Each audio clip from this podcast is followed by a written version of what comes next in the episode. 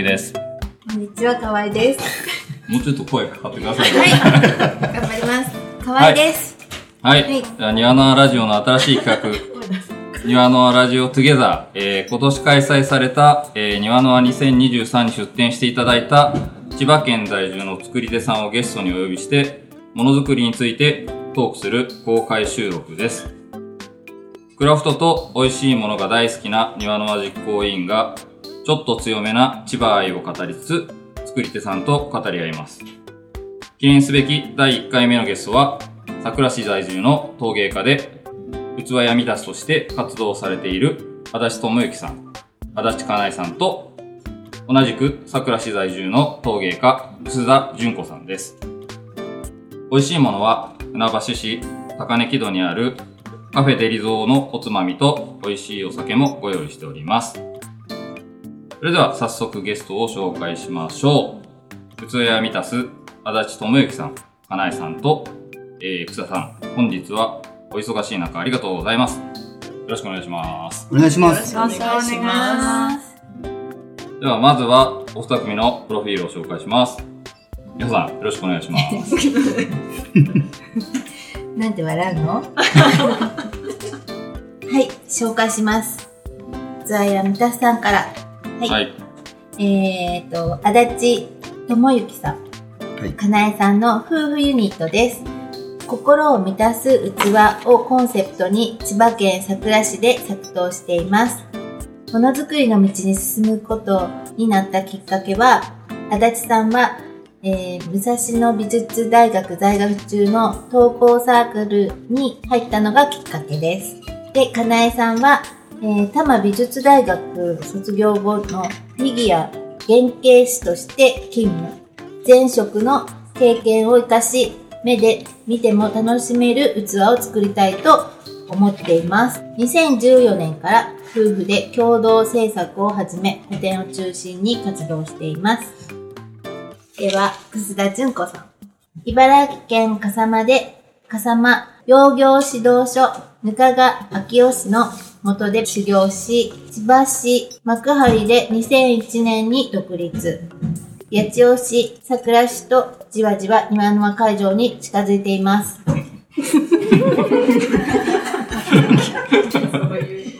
えーと、あ、付け足してもらったのね。兵庫生まれの東京育ちっていうのが言いたい。いや書いてって言うから。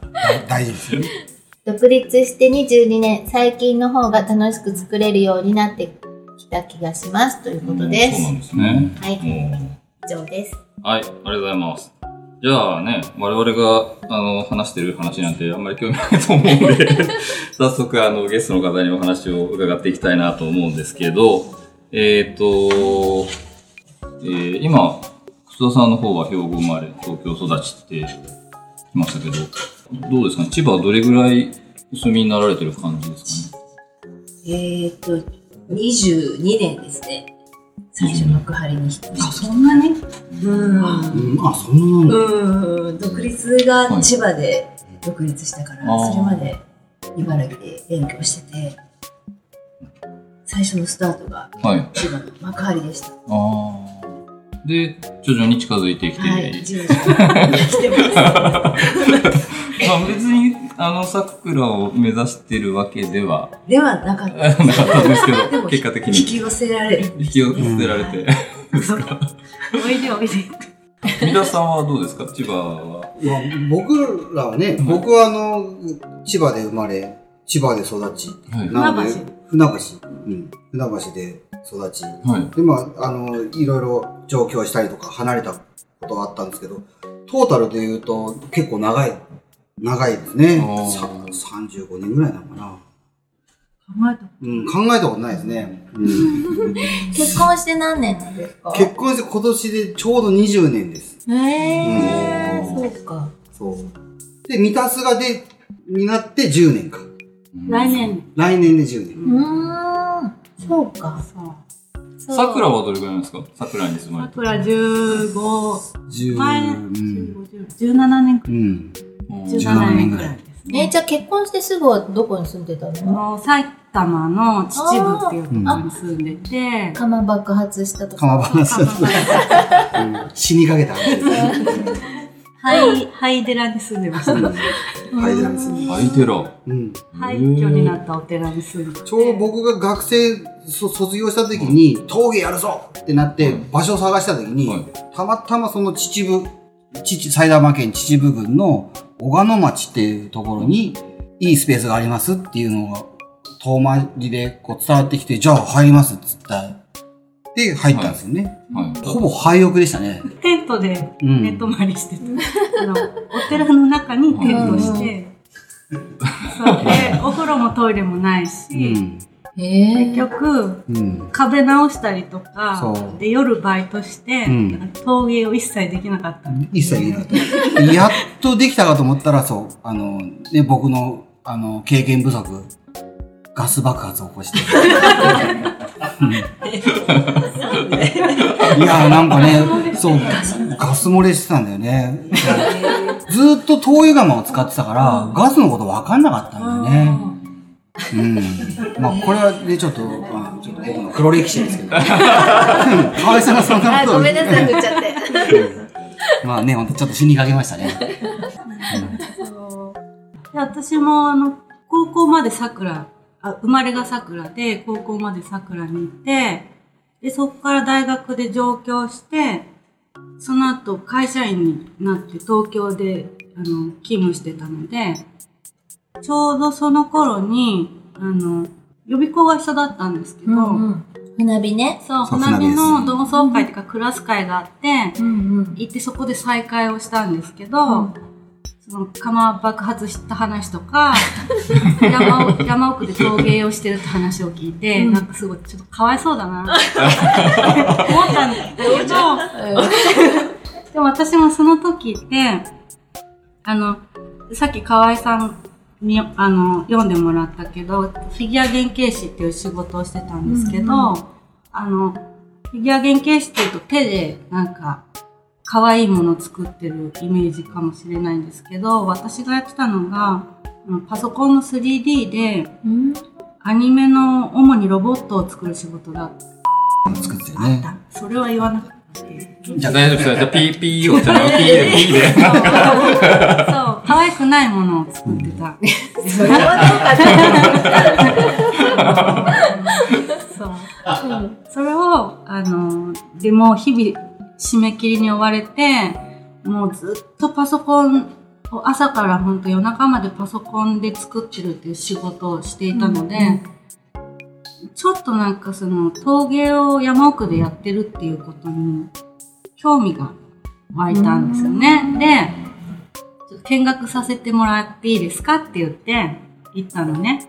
うーん。そう。で、面白いなと思って、うんうん。えっと、休み、仕事が休みの日になったら、秩父に遊びに行くっていうことが始まったんですけど、まあそのまま居座っちゃった。居座っちゃったんですね。なるほど。そうなんですね。まあ、すでにいい話とすごいパンチのある話が 聞いた気がするんですけど、じゃあ、せっかくなんで作品や創作活動についてのちょっと話を聞いていきたいなと思うんですけど、まずはじゃあ、まあ、庭野は、その出展していただいた時に、いくつか庭野の方で紹介させていただくために質問をさせていただいてるんですけど、まずその中にある質問で、ものづくりの道に進むことになったきっかけっていうのがあるんですけど、それをちょっとお聞かせいただければなと思うんですけど、じゃあ、楠田さんから。ものづくりのきっかけ、はい。私はインテリアが好きだったので、インテリアの短大に通ったんですけど、その時の友達が焼き物が好きな友達が笠間に遊びに行ったんですよね。連れてってもらったんですけど、で、一通りお店を見てもら、見て回って、それから製陶所で手びねりをはい。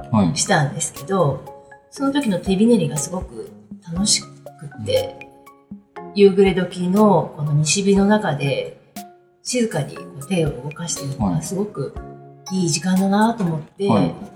で、それはそれっきりで終わったんですけど、ずっと印象には残ってて、で、何年後かに陶芸教室に通うことがありまして、陶芸の方に入ったんですけど、うん東都内東京にうん行った時に陶芸教室に行って、うん、それであももっと深く知りたいと思って。そうですね。うーん。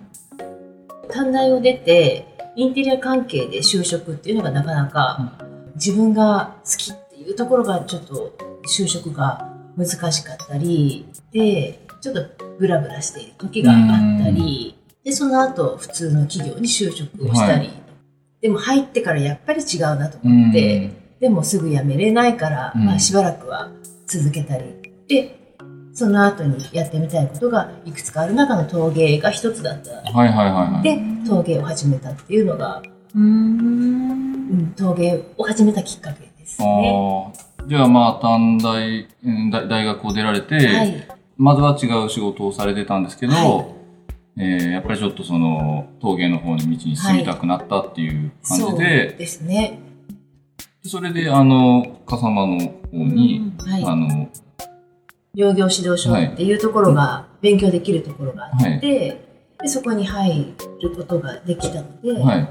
でそこで勉強することになったんですけど、うん。農業指導書ってさ、試験みたいなのあんの？試験一応あるんだよね。うん。うんで、そこからはもう陶芸の道を突き進んできたっていうでも感じです。全然もともとものづくりの人間ではなかったから、本当ブラッブラだったんですよね。でもこういう話したら長くなっちゃうから、うん、なんとなくで始めちゃったというか、でもずっと就職をしなかったりとか、はい。まあ、一旦や就職して辞めたりとか。はい。で家はちょっと結構お堅い家だったりとかもするから、うん、焼き物続けられるんだよねみたいなプレッシャーもあったりとかあ簡単に辞めれないなとかあったり会社勤めもできないし毎日どっかに通うとかもできないし朝も起きれないしとか。ダメだらけだったからできるできることがあまりなくて、はで、うん、その中で養業指導所に通い始めたうん感じで。そういう人の方が面白いもの作りますよね。長かったけどね。道のりねそこからも。でもそれでぬかがさんのさところに行くっていうのもね、うん。たまたま。ね本当にそれも、なんていうの？い一期生っていうか、うん。ちょうど一人目の、おそう一人目の弟子だって知ったんだよね。今ねもう本当すごい、人気な作家さんになってるけど、うん。海外とかでもね、うん。さらに私も初心者みたいなもんだったからだからもう少し勉強しなきゃいけないってことでで作家さんのところもいくつか自分が好きな作家さんのところにちょっと連れてってもらったりとかしたんだけど、ぬかがさんはノーマークとか全く知らなかったのねその当時。でもあの初めて募集があったってことね、養業指導所に。うん。で学校の先生に連れてってもらって、うん。で中川さんもすごくあったかい人だったから、ポツポツと喋る人で,、はい。であここだったら入れるかもしれないと思って、お願いしますってそこではい。るようになってその仕事を始めてからすぐロザンで西荻窪にロザンっていうお店があって、そこで初めて個展をするっていう時でそこに出そうと思ってるものを作ってるって見せてもらったのはそれはすごい好きで。うんああすごい好きだって思って野川さんの作るものは好きになったんだけど、うんだからそれたまたまうんなんですよね流れとしては。うんぬかがさんも本当にこれからっていう時だったんだうんそうそう。ね。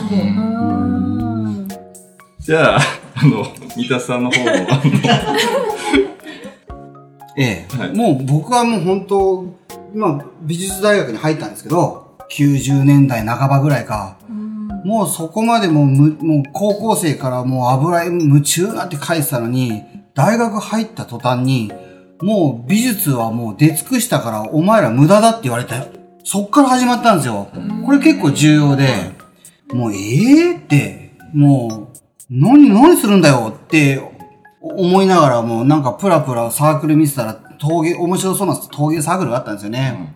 まあ別にいいか、みたいな感じで入ったのがまあきっかけはなんですけど、まあ本当にそこで、もう大学の時の経験がものすごく強烈で、もうささっきの、ね、久田さんみたいないい指定関係もなく、まだ当時の美術大学って、もうめちゃくちゃ体育会系で、お前そんなんでよくやる気になるな、みたいな。むさびだけじゃないですか、えじゃそう、そうだったのかなあの時代多分多分、何かですか？油絵家です。うん。名前言っていいのかな？っていう、あの、あの、彫刻の、そう、ポポストモノ派って言われてる、もう今もだいぶおじいさんになってきて、もう今でもすごく、あの、尊敬する作家さんなんですけど、もうその人にはめちゃくちゃ揉まれましたね。うん、僕が陶芸やりやりたいって言ったら、めちゃくちゃボコボコに言われましたね。お前がつなんで土いじるんだ？なんで器つくんだよ？で、そこから始まってますね。まあちょっとな話と長くなるんですけど、そこから始まってるからもう結構モヤモヤししてましたね。デビューした頃って。うん。はい、どうぞ、かなえちゃん。はい。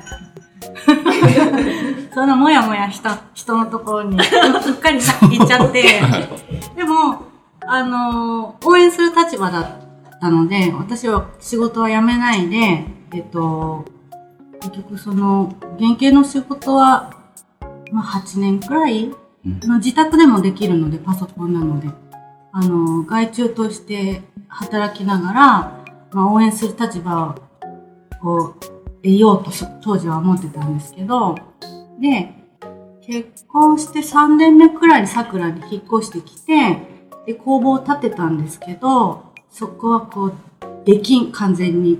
私は入ったらいけない場所だったんですね。あ、そうサンなんだ。クチュアリみたいな。ええでピリピリしてたので、怒られるから私は絶対入らないし、うんあの陶芸やるなんて思ってもいないから、うんうんそれぞれ別の場所で、まあ、仕事を頑張るっていうことをしてたんですけど、なんだろう。ちょっとやっぱり、羨ましくなってきたんですよね、途中から。うんうん何年くらいだろう。2010、11 11年、うん、11、2年くらいに羨ましくなってきて、ちょっとやってみたいなっていうことを伝えたんですよね。で、その原型師の仕事も結構その20代の人が多かったんですけど、うん拘束時間が長いので、30後半、40代の人もいなかったような業界だったんですね。ちょっとアニメーターと似てるのかな。うんで、まあ、潮時だなと思ってたし、あの、次何をしたいか私の中ではなかったけど、絵はもうやめるっていうのを決めてたので、うんあ、絵の教室はやってたね。ちょっと教室はちょっとやってたけど、作家活動はしないって決めてたし、でも陶芸ちょっとやってみたいって言った時に、あの、猛反対されまして、そっから3年間説得うんしたんですね。で、さ、もう期限、期限を決めて、もう3年間、ちゃんと、その、まあ、ちょ、任期のある仕事をして、それを開けたら、一緒にやってもいいっていうふうに言ってくれるようになったので、2014年の3月31日にその仕事を辞めて、4月1日から2人で正式にやるっていうふうにうん決めて、デビューはね、その年の秋の益子陶器市でしたね。そう。うん。あの半年後にもうデビューしますって言われて、うん。そっからは泣きながらろくろを、まあ本当に、え何？指定関係だよね。ね夫婦だけどね。そうですね。うん。ほんとな泣きながらろくろ弾いてました。ん。もうもうすごくて。陶芸は甘がないぞ、なんて言っちゃって。うん。そのやりたいって言って、その、じゃあやろうってなったタイミングから陶芸を始められた感じなんですか、そうですね、ちゃんとはそうです。はい。じゃあその後、こう、器やミタスとして活動されるじゃないですか。はい。何かその、作業の担当とかそういうのもあるんですか？まあもう基本作りたいっていうデザインはもう妻がやっていて、で、そのデザインに対して、じゃあどういう風な器の形を当てはめようかっていうのは僕の作業ですね、簡単に言うと。あの今、ろくろは引いてないの？ろくろね、やりたいんですけど、うん。OK 出ないんです。ろくろは引いてないですよ。うん。やりたいですけど、うんまだ許しを得てない状態です。その、やっぱ複雑な形だと熱を与えた時に歪むとか、あの歪むとか、うん器として成り立つっていうことのうん経験が圧倒的に彼の方が多いので、うん。あの、まず二人で何を作るかっていう相談した後は、あの、基本的なところは全部うん。夫があの決めてくれて、私がそこにちょっとデザインを当て込んでる感じです。うん。でもなんか、あの、油絵平面から、こう、立体に行くっていうのも、意外と、なんていうのかな、難しかったりするでしょ？なんかこう、平面の人って、平面が好きだ、好きっていうか、平面が得意？ちょっと立体は違うっていう、ちょっとイメージが私の中にはあったんだけど、でも、その、何、油の時、絵の時に、もう、受けたりとかしたりとかしてるのって、そういう絵描く方で言ってたんでしょ？はい。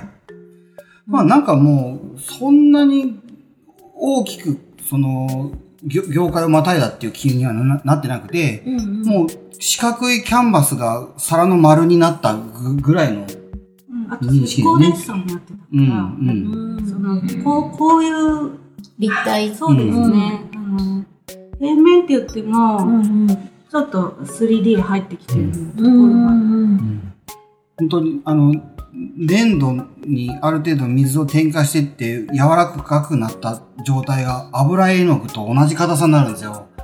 これは もう、へえ、そうなんだ。これはもう、あの、日々感動してるよね。これ油絵の具じゃないかって、土をが。っていうのがもう、あの、常に話してますね。うん。絵画の時代に使ってた、うんうんあのナイフとか、うん筆とかを、もうガンガン使ってお皿そ作る。う。うん。なるほどね。じゃあ、次の質問いきます？はい。もうね、結構、あの、前半いい時間になってきてるんですけど、あの、宮本さんなんか、これどどうしても聞きたいっていう質問をちょっと選んでもらっていいですか？あの質問リストから。はい。作り手としての暮らし、なりわいとするところの魅力？ああ。はい、じゃあ読み上げます。はい。えっ、と、作り手としての暮らし、なりわいとするところの魅力ってどんなところですか？っていうのをお聞きしたいなと思うんですけど、じゃあ、ま、まず、津田さんからどうですか？えー、なんもう分かりやすい、分かりやすいっていうか、この作ったものをお客さんに出して、その反応が見れて、で、それが生活で成り立ってるっていう、うん。分かりやすいところも魅力だし、うんなんか、楠田さんは特に自分のこのペースみたいなのをさ、結構決まってるというかさ、うん。でそういうのがう、ん。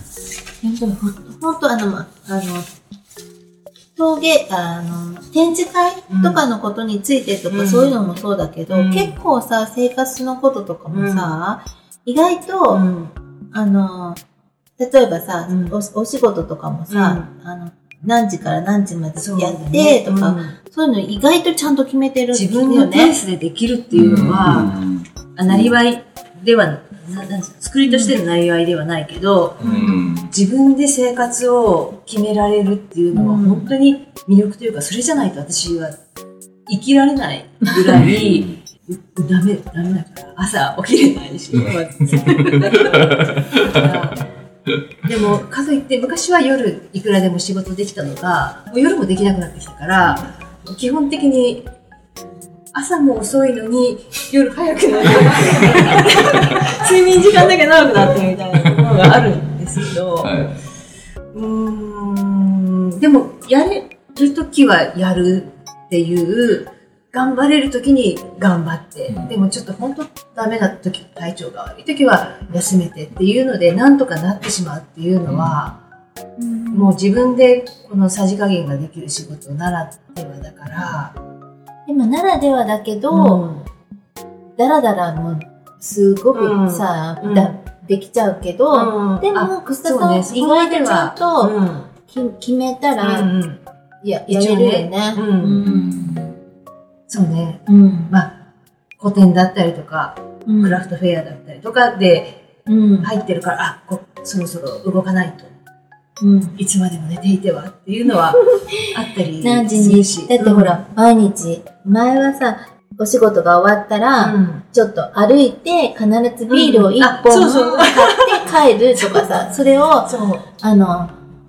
買えないうん。でしょ？なんかそれね。ため、貯めてビールを買うと一気に飲んじゃうから、仕事が終わったら一本買いに行くっていうルーティンにしていた時がうん。あったね。うん。で、ちゃんと、それで、健康のために歩くし、うんっていうことだよね。うん。釜出しの時も一歩やるっていうのは印象的ですよね、小田さんはね。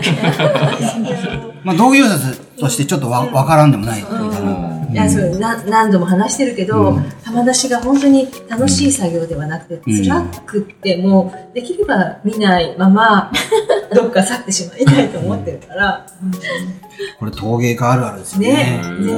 もう陶芸って、この半月だったら1ヶ月とか、ずっと土から作り続けていって、化粧をかけたり、釉薬かけたり、加色したり、それぞれの作業だけど、その後、一気に釜詰めして焼くっていう、結果がしばらく見れない中で、最後に結果だから、それでもう期待してないようで自分でも期待値が高まってるのか、うん。もうこういう風になるんだろうっていうのが、出来上がってる時の釜出しだから、もういつも、もう、がっかり、がっかりして20年だから、もう、本当開けないで、このまま応募したいっていうのをずっと思っていたんだけど、そう、もう行かないから、なるべく片付けたりとか、洗濯をしたりとか、関係ない作業をして、見ないようにしてて、ちょっと透かして温度を開けて、そろそろ開けなきゃいけないな、もうギリギリ、もう何にもやることない。部屋も綺麗開けるしかないから、で、開けてがっかりして、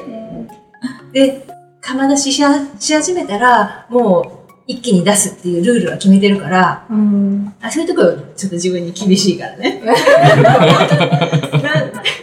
もう、ああ、がっかり、ああ、がっかり、が、ああ、がっかりって思いながら出して、それで出し終わってからビール飲んで、ちょっと落ち着いて、もう飲まずにやってない。本当は途中で飲みたいんだけど、でもそれはやりませんっていうルールを決めたから、開けてからビールけど、でも、足立さんとも言うけど、やっぱり時間が経ってから、うん。ちょっと飲んで、もう一回工房に戻って見てみると、そこまでも悪くない。ある。これ、あるあるですよね。開けた時、ガッガーって絶望するんだけど、もう一回見に行ったら、あれ？全然いいじゃないかっていう時もよくありますよよくね。あって、うん。やっぱり自分の中でこの1ヶ月間結果が見れない時期があるから、うん。やっぱりものすごい出来上がってるんだよね、理想が。んだから、それではないけど、うんでもこれはこれで悪くないっていうのもあって、うんっていうそうなんですよね。陶芸家って作ってる時からいろいろ仕掛けてるんですよね。うんそそのう仕上がりを想像して。うんで、それが分かるの、うん結果が分かるのってそう、そううちもそう、いあの、一サイクル、んあの、1ヶ月、2ヶ月ぐらいかかるんだけど、ね、ありますよね。見れないからね。うん。あの時の人って今いらなかったみたいなのありますよね。やりすぎちゃっうんた。やりすぎたっていうのありますよね。それは興味深いですね。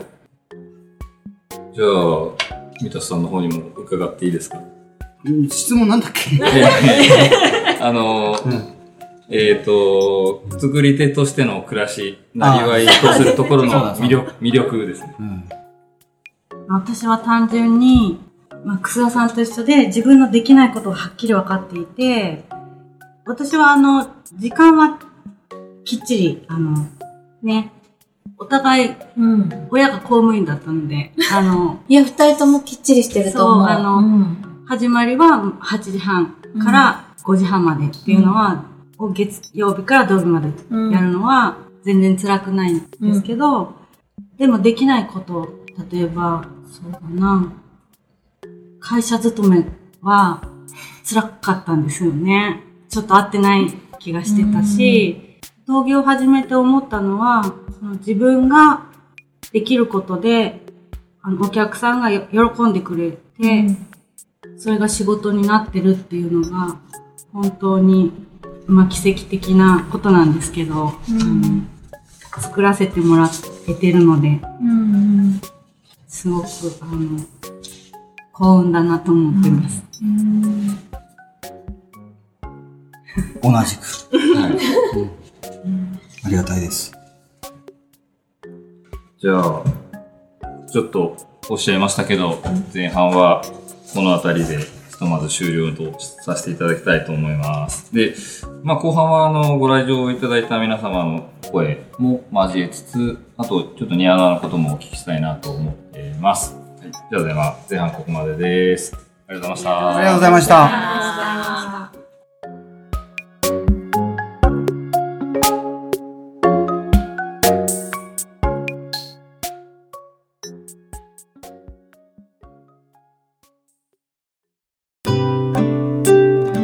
では今回はこの辺までにしたいと思います。よろしければ番組のご感想をお寄せください。メールや SNS はもちろん、郵送でのおはがきなども大歓迎です。Twitter の場合は、ハッシュタグ、ニワノアラジオをつけてつぶやいてください。それと、過去の開催時に作ったニワノアステッカーがありますので、ご意見、ご感想と一緒に、えー希望の旨をお伝えいただければ差し上げます。こちらは在庫がなくなったら終了となります。また、このポッドキャストは Apple Podcast、Google Podcast、Spotify、Amazon Podcast などでも聞くことができますので、そちらでフォローなどをしていただければと思います。